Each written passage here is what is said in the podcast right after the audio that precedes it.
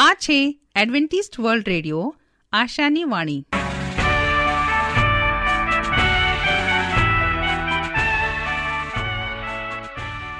અમારા આજના પ્રસારણમાં તમારો હાર્દિક સ્વાગત છે. આજે તમારા માટે અમે ખૂબ સુંદર સ્વાસ્થિક અને આત્મિક વિચારો લાવે છીએ. પણ તે પહેલા સાંભળો, દેવની સ્તુતિમાં આ સુંદર ગીત.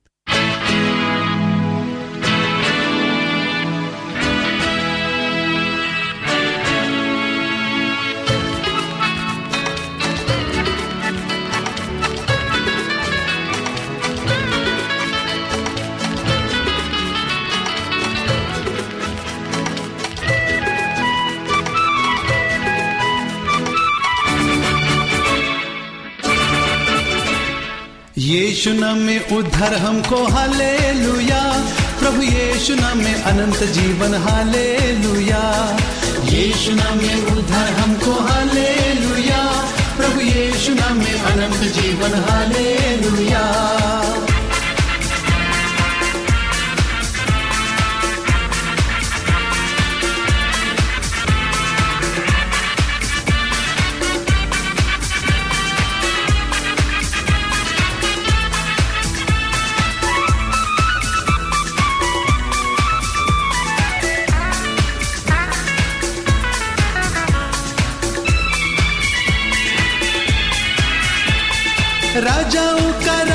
राजा यीशु हालेलुया राजाओं का राजा यीशु हालेलुया प्रभुओं का प्रभु यीशु हालेलुया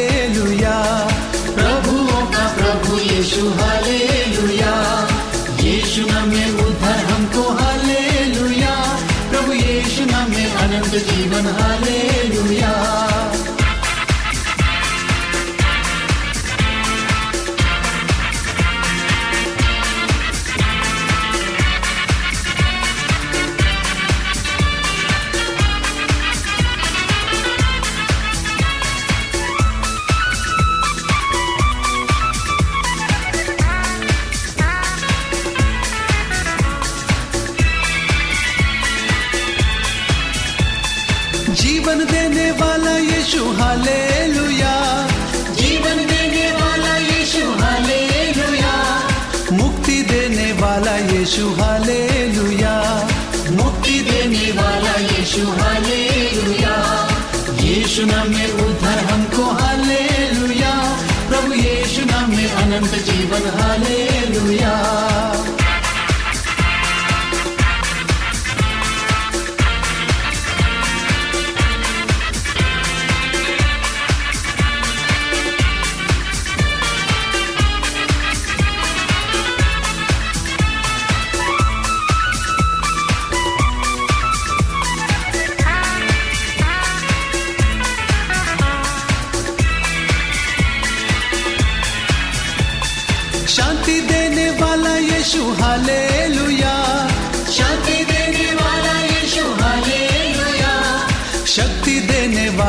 place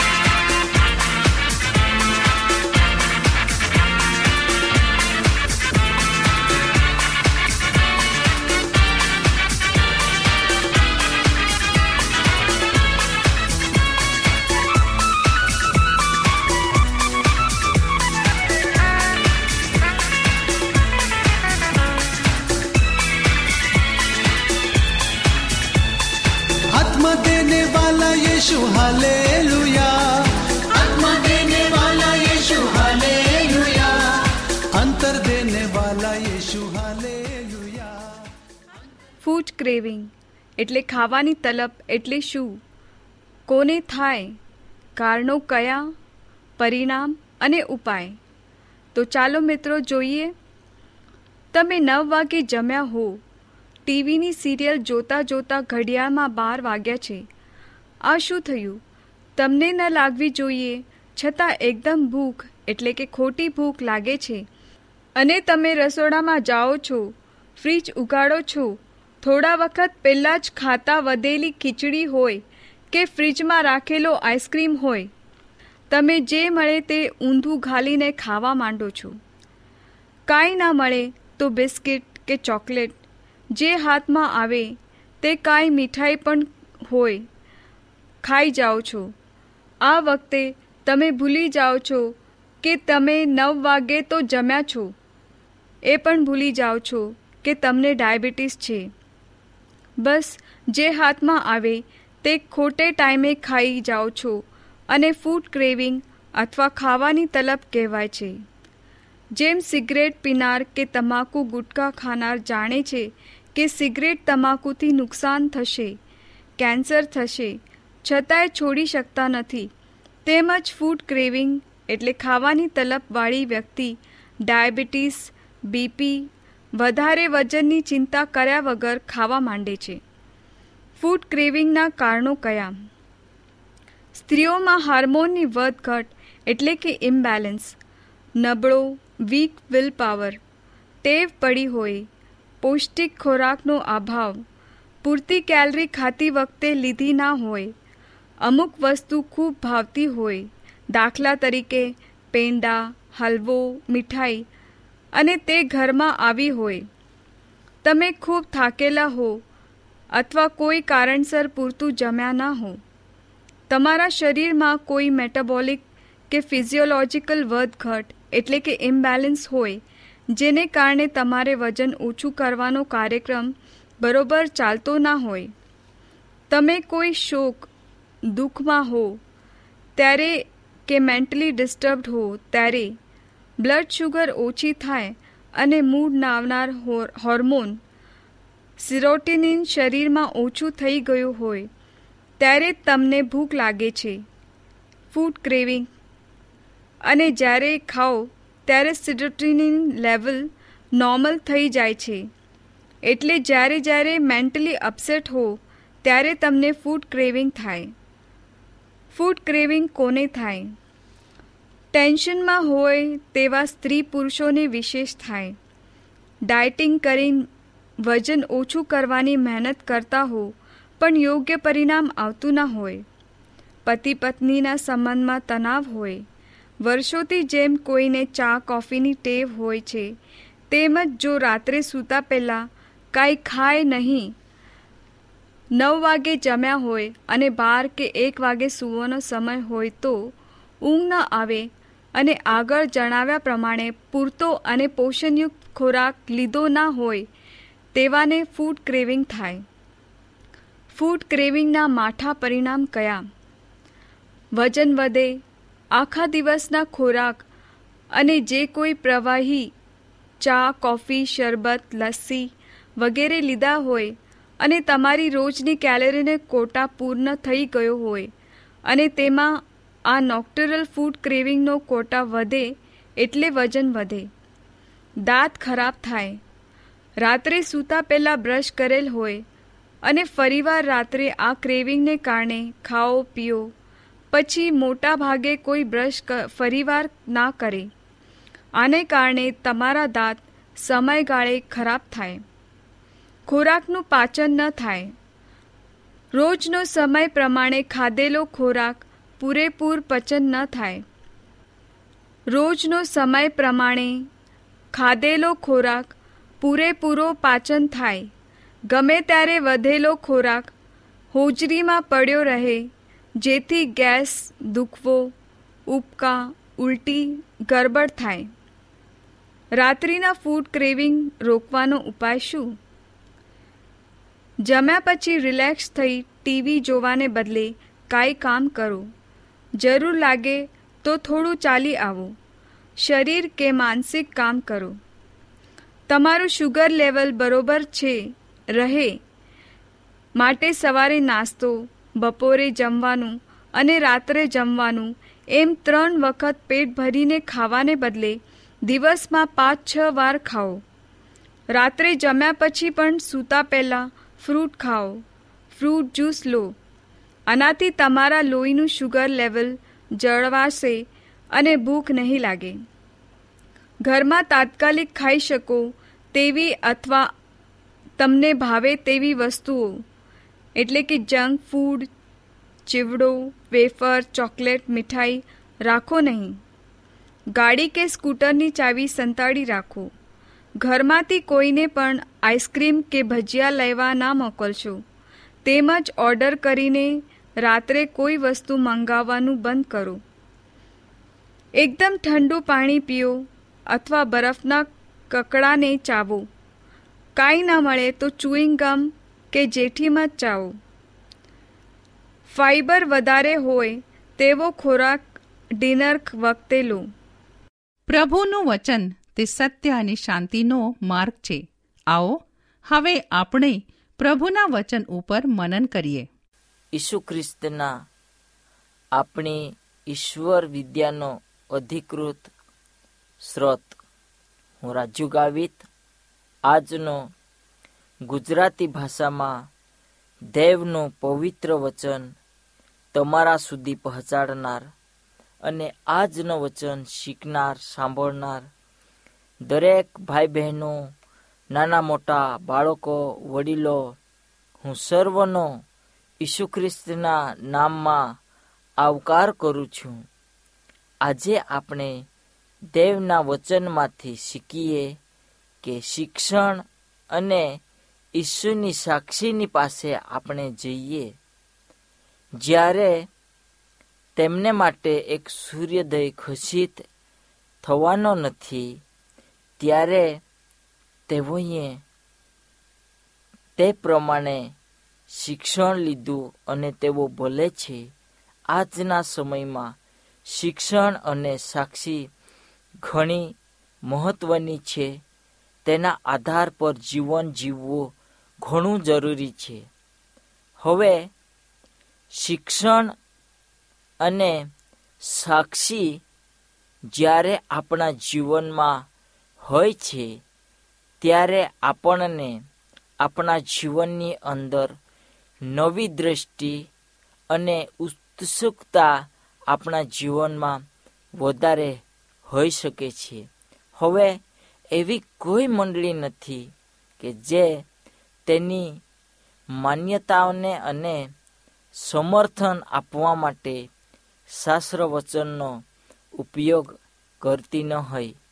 પણ છતાં ફિલસૂફીમાં શાસ્ત્ર વચનનો અધિકાર તેમજ ભૂમિકા બધી જ મંડળીઓમાં એકસરખી હતી નથી અને હકીકતમાં શાસ્ત્ર વચનની ભૂમિકા મંડળીએ મંડળીમાં મોટે ભાગે બદલતી હોય છે અને આ મહત્વનું છે કે જટિલ વિષય છે કે જેને આપણે શાસ્ત્ર વચનના આપણા અર્ધઘટન પર પ્રભાવ પાડતા જુદા જુદા પાંચ પ્રભાવશાળી સ્રોતોનો અભ્યાસ કરવાથી શોધી શકીશું, જેમાં છે પ્રથા, અનુભવ, સંસ્કૃતિ, તર્ક અને બાઇબલ પતે. હવે આ સ્રોતો દરેક ફિલસૂફી અને દરેક મંડળીમાં નોંધપાત્ર ભૂમિકા ભજાવે છે. આપણે બધા વિવિધ પરંપરાઓ અને સંસ્કૃતિનો ભાગ છે, જે આપણા પર પ્રભાવ પાડે છે. અને આપણી પાસે એવા ઘણા બધા અનુભવો છે કે જે આપણી વિચારધારાને ઘડે છે, તેમજ આપણી સમજને તે પ્રભાવિત કરે છે.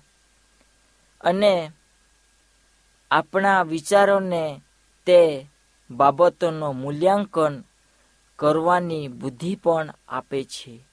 આપણે બધા બાઇબલને વાંચીએ છીએ અને ઈશ્વર તથા તેની ઈચ્છા વિશેની આપણી સમજણ માટે આપણે તેનો ઉપયોગ કરીએ છીએ. આમાંથી કોયા સ્રોતો અથવા તેમના સંયોજનોનો આપણે બાઇબલનું અર્થઘટન કેવી રીતે કરીએ તે અંગે અંતિમ અધિકાર ધરાવે છે અને અરસપરના સંબંધમાં તેનો ઉપયોગ કેવી રીતે કરવામાં આવે છે. કોઈ પણ સ્રોત અથવા સ્રોતોને આપવામાં આવેલી પ્રાથમિકતા ખૂબ જ જુદા જુદા પ્રભાવો અને પરિણામો તરફ આપણને ધરી જાય છે અને છેવટે આપણી સમગ્ર ઈશ્વર વિદ્યાની દિશા નિર્ધારિત આપણને કરવામાં આવે છે. હવે પરંપરાઓ પોતે ખરાબ નથી. પણ પરંપરાઓ તડનારા અને પરંપરાઓને જુદી દિશા આપનારા એ લોકોનું જીવન તેમના વિચાર પ્રમાણે ચાલે છે. એ લોકો પરંપરાઓને ખરાબ કરે છે. હવે આપણા દૈનિક જીવનમાં પુનરાવર્તિત કાર્યો એક ચોક્કસ અને નિયમિત માળખું પૂરું પાડે છે.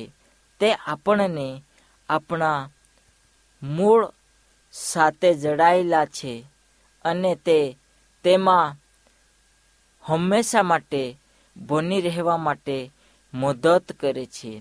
તેથી તે આશ્ચર્યજનક નથી કે પરંપરા ધર્મમાં પણ મહત્વપૂર્ણ ભાગ ભજવે છે.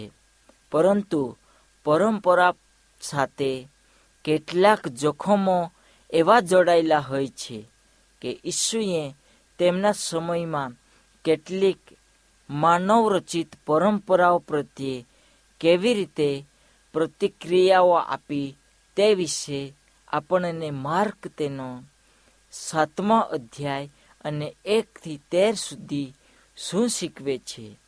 હવે ઈસુ જે એરિયામાં અને જે ગામોમાં તે કામ કરતો અને લોકોને શીખવાડતો, ત્યાંની પરંપરાઓ અલગ હતી અને ત્યાંના લોકોની પરંપરામાં વિશિષ્ટ હતો અને તે લોકો હંમેશા માટે ઈસુનો વિરોધ કરતા હતા.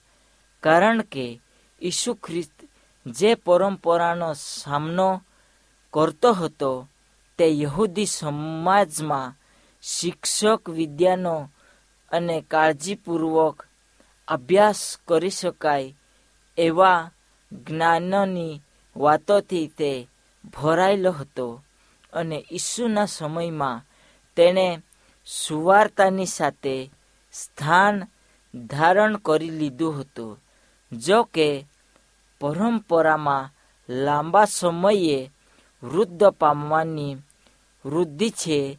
આ તેમાં વધુને વધુ વિગતો તથા પાસાઓ ભેગા લઈને વૃદ્ધિ પામતી, જેમાં ઈશ્વરના વચન અને યોજનાનો મૂળ ભાગ નહીં હતો. આ માનવ રચિત પરંપરાઓ તેઓને આદરણીય વડીલો દ્વારા અને પ્રોત્સાહ સહિત કરવામાં આવી છે એટલે કે યહૂદી સમુદાયના ધાર્મિક આગેવાનો દ્વારા જે ઈશ્વરની આજ્ઞાઓનો ભાગ નથી, તે માનવ રચિત પરંપરાઓ છે અને આખરે તેઓ તેને એક બિંદુ તરફ ધરી ગયા, જ્યાં તેઓએ દેવના વચનને રદ કરવું હતું. હવે આપણને દેવનું વચન કહે છે કે આ પૃથ્વી પર મનુષ્યો જ્યાં સુધી જીવે છે અથવા આ પૃથ્વીનો સમય જ્યાં સુધી છે, ત્યાં સુધી આ વચનો કામ કરશે. પણ આ પરંપરાઓ જ્યાં સુધી માણસો છે, રાજાઓ છે અને અધિકારીઓ છે. ત્યાં સુધી આ પરંપરાઓ ચાલશે અને કોઈ અધિકારી અથવા કોઈ રાજાનું વિચાર બદલાઈ ગયો, તો તે પરંપરાઓની દિશાને બદલી નાખશે. પણ આપણા વચનો તથા દેવના શબ્દો કોઈ દિવસે બદલાશે નહીં. પહેલો કિરણથી તેનો અગિયારમો અધ્યાય. પહેલો અને બીજું વચન તમે વાંચો. ઈશ્વરના વચન અને માનવ રચિત એવી પરંપરાઓનો વચ્ચેનો ભેદ આપણે કેવી રીતે પારખી શકીશું તે આપણે આ ભેદ કેવી રીતે રાખી શકીએ છીએ, શા માટે અગત્યનું છે તે શીખવે છે. હવે ઈશ્વરનો જીવંત વચન આપણામાં તેના પ્રત્યે આદરણીય અને વિશ્વાસુ વલણ પૂરું પાડે છે. આ વિશ્વાસુપણું અમુક ચોક્કસ પરંપરાઓનું સર્જન કરે છે. આપણું વિશ્વાસુપણું તેમ છતાં હંમેશા જીવંત ઈશ્વર પ્રત્યે વફાદાર રહેવાની જરૂર ઊભી કરે છે. જે ઈશ્વરે તેમની ઈચ્છા ઈશ્વરના લિખિત વચનમાં પ્રગટ કરી છે. આમ આ બાઇબલ એક અનોખી ભૂમિકા ધરાવે છે, જે બધી જ માનવ રચિત પરંપરાઓને રતબાતલ કરે છે. બાઇબલ આ બધી પરંપરાઓ કદાચ સારી પરંપરાઓથી વધુ ને વધુ ઉપર છે. પરંપરાઓ જે ઈશ્વર અને તેમના વચન સાથેના આપણા અનુભવમાંથી વૃદ્ધિ પામે છે, તેની શાસ્ત્ર વચનના માપક સળિયા સામે સતત પરીક્ષણ કરવાની જરૂર પડે છે. હવે મંડળી તરીકે આપણે શું કરી શકીએ? જેને પરંપરા નામના લેબલ હેઠળ મૂકી શકાય. બાઇબલના શિક્ષણથી તેમને અલગ પાડવું હંમેશા શા માટે અગત્યનું બની રહે છે? હવે આપણો પ્રત્યુત્તર આપણને કેવી રીતે બાઇબલ શીખવાડે છે? હવે આપણા સારાપણું અને સહનશીલતા, માફી, દયા અને ઈશ્વરના પ્રેમ અને તેનો અનુભવ આપણે કેવી રીતે કરી શકીએ છીએ? આપણો વિશ્વાસ માત્ર અમૂર્ત બૌદ્ધિક જ્ઞાન પર નહીં, પરંતુ આપણે ખરેખર જે અનુભવ કરીએ છીએ તે શા માટે મહત્વપૂર્ણ છે? તે જ સમયે કઈ રીતે આપણા અનુભવો બાઇબલથી વિરોધાભાસ ધરાવી શકે છે અને આપણા વિશ્વાસમાં આપણને ગેરમાર્ગે દરી શકે છે? અનુભવ એ આપણા માનવી અસ્તિત્વનો એક ભાગ છે. તે શક્તિશાળીપણે આપણે લાગણીઓ અને વિચારોને પ્રભાવિત કરે છે. હવે ઈશ્વરે આપણું સર્જન એવી રીતે કર્યું છે કે તેમની ઉત્પત્તિ સાથેના આપણા સંબંધો અને ખુદ ઈશ્વર પતે પણ આપણા અનુભવ દ્વારા નોંધપાત્ર રીતે આપણને જડે છે. તે પ્રમાણે આપણે ઘડાયેલા છે. ઈશ્વરની ઈચ્છા છે કે આપણે સંબંધો, કલા અને સંગીતની અને ઉત્પત્તિ સર્જન કાર્યની અજાયબીઓ તેમજ ઈશ્વરના તારણનો આનંદ અને ઈશ્વર શબ્દના વચનને પરાક્રમનો અનુભવ કરીએ. આપણો ધર્મ અને વિશ્વાસ ફક્ત ઈશ્વર વિદ્યાના સિદ્ધાંતો અને તર્કસંગત નિર્ણય કરતાં વધારે છે. અને આપણે જે કંઈ પણ અનુભવ કરીએ છીએ, તે ઈશ્વર પ્રત્યેના આપણા દૃષ્ટિકોણને અને તેમના વચનની આપણી સમજણને આકાર કેવી રીતે આપે છે. જ્યારે ઈશ્વરની ઈચ્છાઓ જાણવાની આપણે વાત કરીએ છીએ ત્યારે આપણે આપણા અનુભવોની મર્યાદાઓ અને અપૂરતાપણાને સ્પષ્ટપણે જવાની પણ આપણને જરૂર છે. હવે, અનુભવો આપણને સતરી શકે છે. બાઇબલની રીત કહીએ તો, અનુભવને યોગ્ય ક્ષેત્ર હોવું જરૂરી છે. તેને શાસ્ત્ર વચન દ્વારા જાણવાની અને ઘડતર કરવાની તેમજ શાસ્ત્ર વચન દ્વારા તેનું અર્થઘટન કરવાની ઘણી જરૂર છે. કેટલી વાર આપણે એવું કંઈ અનુભવવા માગીએ છીએ જે ઈશ્વરના વચન તથા ઈશ્વરની ઈચ્છા સાથે સુસંગત ન હોય. પણ હવે આ સમાજમાં જે પરંપરાઓ વૈશિષ્ટ્ય અને પ્રથા ચાલે છે. તે જો બાઇબલ સાથે સુમેળ ના કરતી હોય, તો આપણે આપણા જીવનમાં એ પરંપરાઓ, પ્રથાઓને તજી દઈએ અને આપણે દેવના વચન પ્રમાણે ચાલીએ, જેથી કરીને આપણને એક દિવસ તેના રાજ્યોમાં ભાગ હોઈ શકે. આજનું વચન પ્રભુ તમે સર્વને આશીર્વાદ આપો અને પ્રાર્થના કરીએ, મહાન દયાળુ ઈશ્વર પિતા, તમારી પાસે અમે આવીએ છીએ. આજનો વચન પ્રભુ અમારા જીવનમાં આપીએ છીએ. અમે શિક્ષણ અને તમારી સાક્ષીની પાસે જઈએ, કારણ કે પ્રભુ તો અમને સદા અને હંમેશા સારા માર્ગ પર દરે છે. તો અમને પ્રભુ શિક્ષણ અને તમારી સાક્ષી યોગ્ય રીતે લોકો પાસે પહોંચાડવા માટે તું સહાય કરજે. આમેન જે. આમેન.